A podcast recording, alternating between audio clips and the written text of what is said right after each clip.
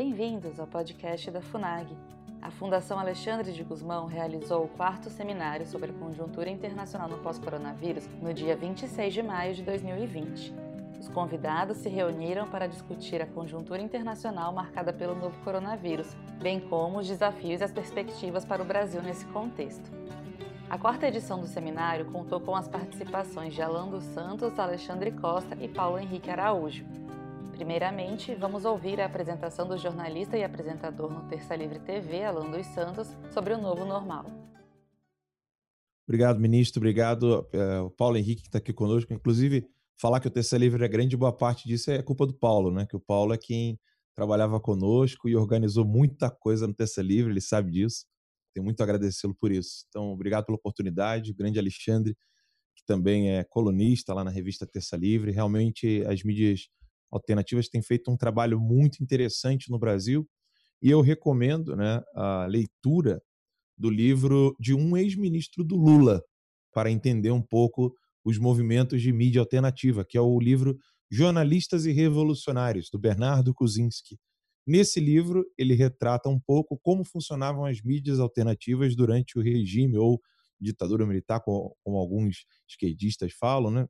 É óbvio que há debate sobre a terminologia, mas o regime militar teve as suas mídias alternativas e dessas mídias alternativas, alguns jovenzinhos, outros ali já na vida adulta, se tornaram gigantes depois, como o próprio Paulo Francis, que saiu do Pasquim.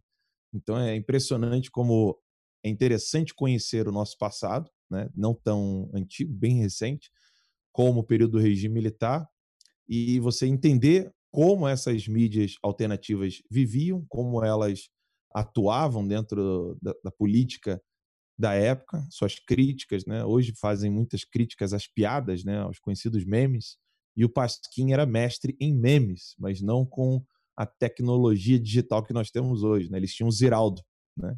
Que fazia lá os seus desenhos jocosos, né? De críticas ao então período do regime militar. Então eu aconselho vivamente que as pessoas leiam o livro do Bernardo Kucinski, Jornalistas e Revolucionários, para entender o que está acontecendo hoje com as redes sociais, né? É o universo onde as pessoas têm mais liberdade para atuar, da mesma maneira que, na época, os jornais pertencentes aos partidos comunistas encontravam mais liberdade para atuar ali do que, às vezes, na grande imprensa.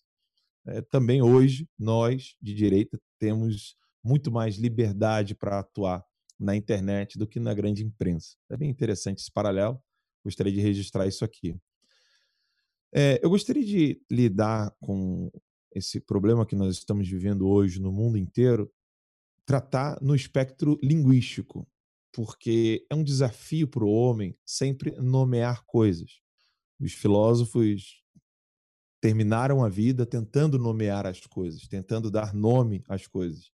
Hoje a gente tem facilmente alguns conceitos já estabelecidos, alguns questionados, outros não, como, por exemplo, que o homem é um animal político, né? O zoon politikon do grego de Aristóteles, a necessidade do homem de viver em sociedade. Todas essas concepções nasceram desse esforço de Aristóteles, Platão, Sócrates e tantos outros grandes filósofos de tentar compreender um pouco o que era o homem, né? Se o homem tem apenas matéria, se ele tem alguma imaterialidade, se existe imaterialidade, se ela pode ser cognoscível ou não. A linguagem ela é muito crucial nesse processo de conhecer as coisas. Na verdade, só podemos dizer que conhecemos algo à medida em que podemos compreender as suas causas, vai dizer Aristóteles. E compreender as causas é, de fato, estabelecer certas... você usar da predicação, né? Usar daquilo que você pode adjetivar de algo. Você começa ali a explicar.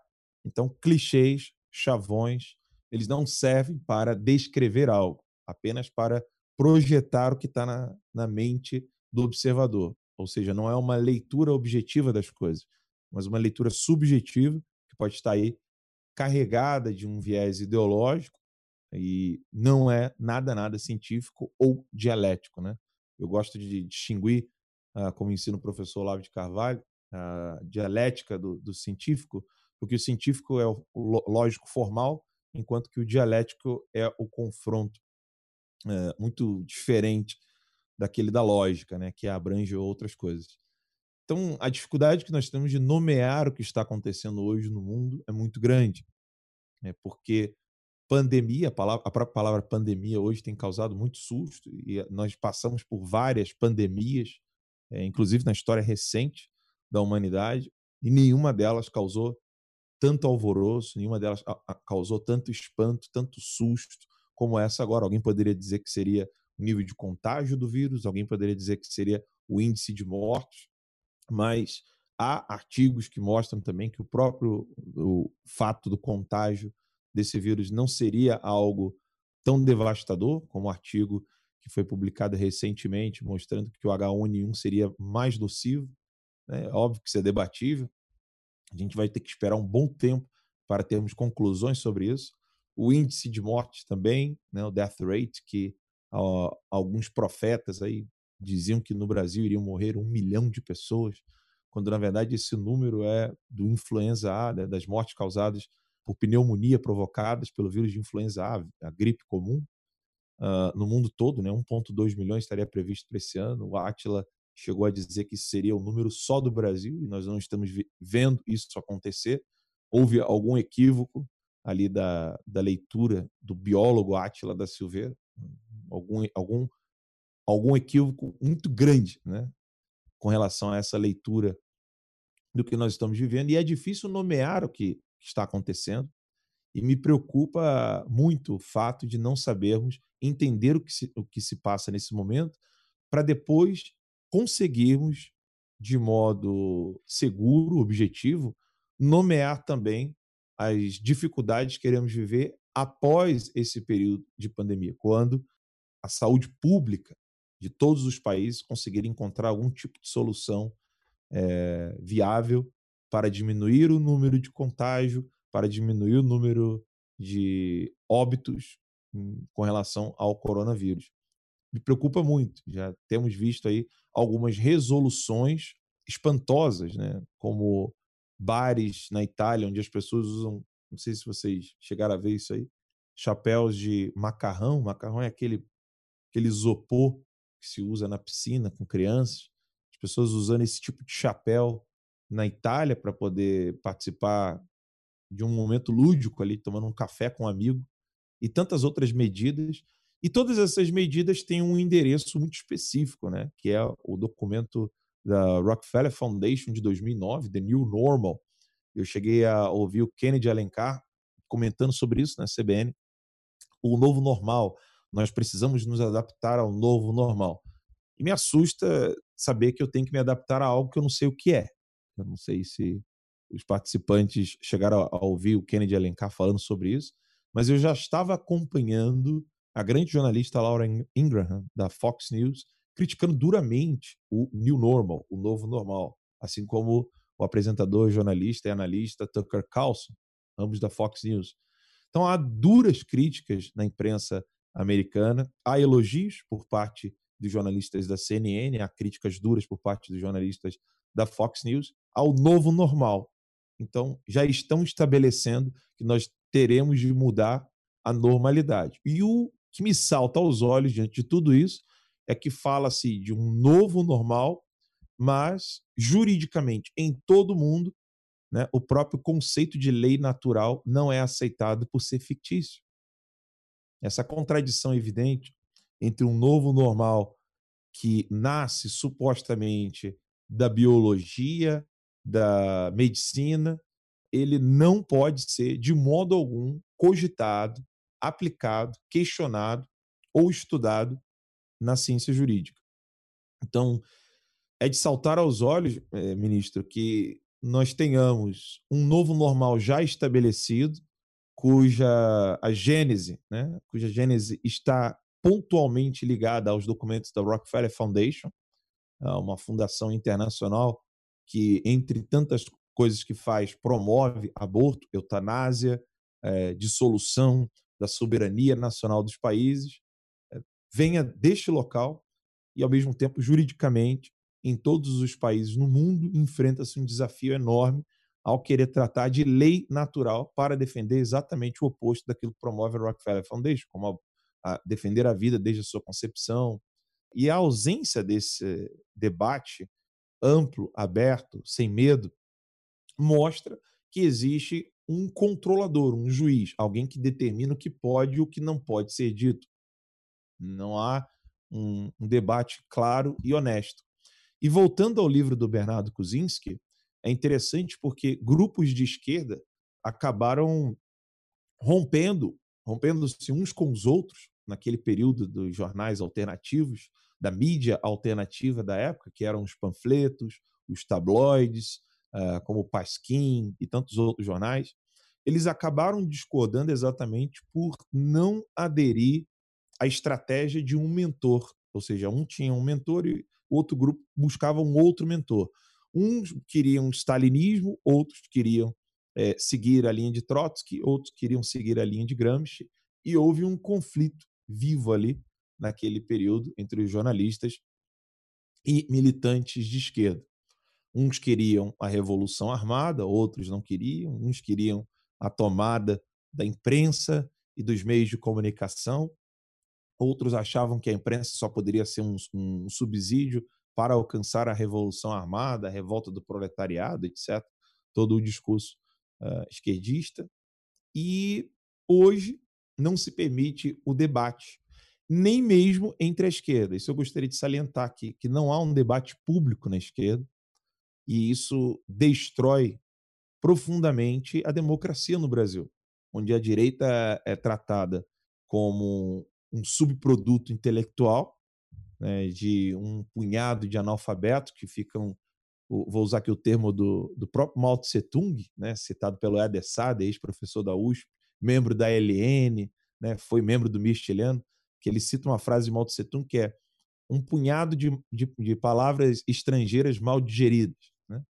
Então, eles encaram a direita brasileira como um grupo de pessoas que ingerem um punhado de palavras estrangeiras mal digeridas, que são um bando de pessoas revoltadas, que não tem leitura, não tem afeto, não tem empatia, e não tem a coragem de convidar essas pessoas que eles tanto caluniam, no sentido moral, né, não no sentido penal, mas que tanto caluniam, não trazem essas pessoas para o debate, para que o público, para que o leitor, para que o ouvinte ou o leitor ali do jornal possa estabelecer, uma vez conhecendo os dois cenários, ele mesmo estabelecer o que é racional, o que não é racional, o que é plausível, o que não é plausível, o que é verossímil ou não. Então, a ausência de debate hoje ela está evidente, né, na imprensa brasileira, não se deixa ter uma voz discordante, né? Todos ali se dizem muito isentos, se dizem muito abertos ao diálogo, mas o diálogo simplesmente não acontece, né? Não há nenhum tipo de abertura a isso. E na esquerda também, visivelmente que o debate não pode se tornar público. Mas, como eu gosto de ficar cavando as coisas, Rui Costa Pimenta, que é uma das lideranças do PCO, ele criticou duramente Jean Wyllys no período eleitoral que concedeu aí a vitória ao atual presidente da República, o senhor Jair Messias Bolsonaro. E o Rui Costa Pimenta faz uma dura crítica ao Jean Wyllys, dizendo que o partido do Jean Wyllys, que é o PSOL, não entendeu o que seria a função do proletariado na Revolução, e que ele nega a participação do proletariado e que o Jean Wyllys e o PSOL estariam apenas usando das minorias, que eles chamam de minorias, grupos minoritários, que seriam, então, os negros, gays, homossexuais, índios, etc., e esqueciam-se por completo do proletariado. E, nas palavras do próprio Jean Wyllys, porque o proletariado seria burguês, racista, homofóbico e xenófobo. Então, esse debate não se torna público na imprensa, ou seja, não se pode falar que existe ali um debate subterrâneo na esquerda, e isso acaba atrapalhando um pouco todas as esferas do conhecimento humano, não apenas na questão da política. E como jornalista, me preocupa saber como nós iremos enfrentar o pós-coronavírus se nós não temos um debate aberto e franco com o que está acontecendo agora. No início de toda essa pandemia, eu entrevistei 2 ou 3 vezes o doutor Osmar Terra, que também é deputado federal, mas eu quero ressaltar aqui que eu entrevistei na qualidade de médico, de alguém que enfrentou, esteve liderando a saúde do Rio Grande do Sul como médico no período do H1N1. E hoje nós estamos enfrentando algo muito similar, porque o Covid-19, assim como o H1N1, são um dos 400 subtipos do influenza A. Que o influenza A, influenza B, influenza C, há o contágio entre animais e humanos. Ainda não temos do influenza D. Mas nada impede que um dia isso possa acontecer. Então, se nós não estamos sabendo lidar com a transmissão de um vírus que saia de um animal para o ser humano dentro do influenza A, eu fico imaginando o que pode ser da política, das políticas públicas em todos os países, se um dia acontecer, por exemplo, a transmissão de animal para humano no influenza D, que ocorre no gado, único e exclusivamente. Então, nomear é um problema, é um desafio. É um desafio predicar sobre algo. Agora, virologia, predicar sobre algo em virologia, biologia. Eu não tenho conhecimento sobre virologia, apenas aquele conhecimento básico, rasteiro, de ensino fundamental, que a gente aprende na escolinha. Além disso, só conversas com médicos. Entrevistei o Dr. Zelenko, que foi o médico que sugeriu ao presidente Donald Trump o uso da azitromicina com hidroxicloroquina. Se um dia for usar algum argumento, serão os argumentos do Dr. Zelenko e de outros médicos que eu entrevistei, não de conhecimento próprio. E me impressiona saber que não estamos sabendo lidar com isso na linguagem. Volta ao novo normal, nós temos aí, então, o estabelecimento de uma nova normalidade. A sociedade precisa entender o que está acontecendo. As ideias, elas têm algum dono, alguém pensou naquilo. Não é possível que vários países queiram já adotar medidas de políticas públicas em todas as suas esferas, direitos humanos, política internacional, no Ministério da Justiça, da Saúde, por exemplo, aqui no nosso caso do Brasil, tomar várias medidas para entender o que está acontecendo, para estabelecer esse novo normal. É óbvio que invariavelmente nós iríamos, indubitavelmente, melhor dizendo, nós iríamos desaguar no que está acontecendo nos estados, como aconteceu recentemente em Fortaleza, no Ceará. Pessoas com a bandeira do Brasil estavam sendo multadas por serem pessoas que estariam contrariando ou infringindo uma lei estadual. Aconteceu prisões em pessoas que estavam em praça pública sozinhas, sob essa medida, buscando-se contemplar aí uma solução para a medida do que seria um combate ao coronavírus, o Covid-19. Então, me assusta imaginar o que virá após isso. Se o ambiente atual já é assustador, me assusta pensar no que a gente pode debater para uma situação posterior a essa. E já há toda uma promoção. Recentemente, no meu programa, eu coloquei uma página da CNN dizendo para que as pessoas possam se acostumar com o novo normal. E aí a CNN, numa atitude de generosidade, querendo estabelecer aquilo em fotos, para as pessoas. Olha, isso aqui, nós gostamos muito de vocês, nós temos um carinho enorme por você, leitor, ou você que está aí fazendo parte da audiência. Eu quero mostrar aqui para você uma série de coisas maravilhosas que agora você precisa assumir como uma nova normalidade. Era uma mulher abraçando um amigo num plástico, sem ter o contato um com o outro. Uma criancinha na sala de aula conversando com a outra coleguinha do outro lado do vidro e a outra coleguinha com a máscara. Então, o contato era o vidro. Pessoas praticando esporte num campo aberto com um círculo branco feito no chão para que ninguém entre naquela zona, naquela área. E é muito estranho e contraditório ver que os grupos ou a própria sociedade ali, ela não possa ter contágio uma com as outras. Ao mesmo tempo, nós precisamos abrir as fronteiras para os problemas de imigração. Essas contradições, elas estão tão confusas que é difícil fazer uma leitura objetiva se não causar caos e dissolução do que nós entendemos como sociedade. É algo que eu fico me perguntando todos os dias. Como que alguém quer ensinar que outras pessoas não podem ter contato umas com as outras, mas a fronteira das nações, no caso do Brasil, as fronteiras do Brasil, precisam estar absolutamente abertas. Como que eu posso ter um controle tão limitado de um indivíduo, mas eu não posso ter o controle, ou melhor dizendo, ter uma segurança em relação à nação como um todo? Como é que qualquer pessoa pode e deve entrar em um país sob o argumento de que realmente ela estaria sofrendo e padecendo no seu país de origem? Como é que essa pessoa deve entrar em todos os países que ela quiser e, ao mesmo tempo, um indivíduo não pode ter contato um com o outro? São perguntas que eu ainda não encontrei respostas. A gente está se questionando o tempo todo nos nossos programas no canal Terça Livre. Como é que isso pode estar acontecendo de uma maneira tão natural, né? Parece uma esquizofrenia. Como é que isso pode estar tão natural assim e ninguém se dá conta das loucuras que nós estamos enfrentando? Assim como as acusações que foram feitas ao presidente Bolsonaro de que o desejo dele de ver o cidadão brasileiro cumprindo a sua própria vontade com o fim do decreto de desarmamento seja um desejo de estabelecer uma ditadura como a de Hugo Chávez, que retirou as armas da população. Então, o pós-coronavírus ele vai ser bem analisado quando nós entendemos o que está acontecendo agora. E essas perguntas eu ainda não tenho conseguido ainda responder, porque essas contradições, elas por si só já me levantam um questionamento.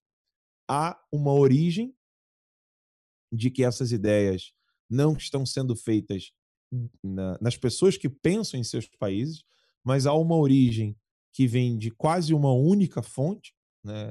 Quando eu faço essas pesquisas sobre o novo normal, e se você colocar ali as datas, as diferenças, eu quero pesquisar apenas entre 2008 e 2009, ou apenas entre 2007 e 2009. E se você for procurando, você só vai encontrar como fonte e origem de tudo isso a Fundação Rockefeller.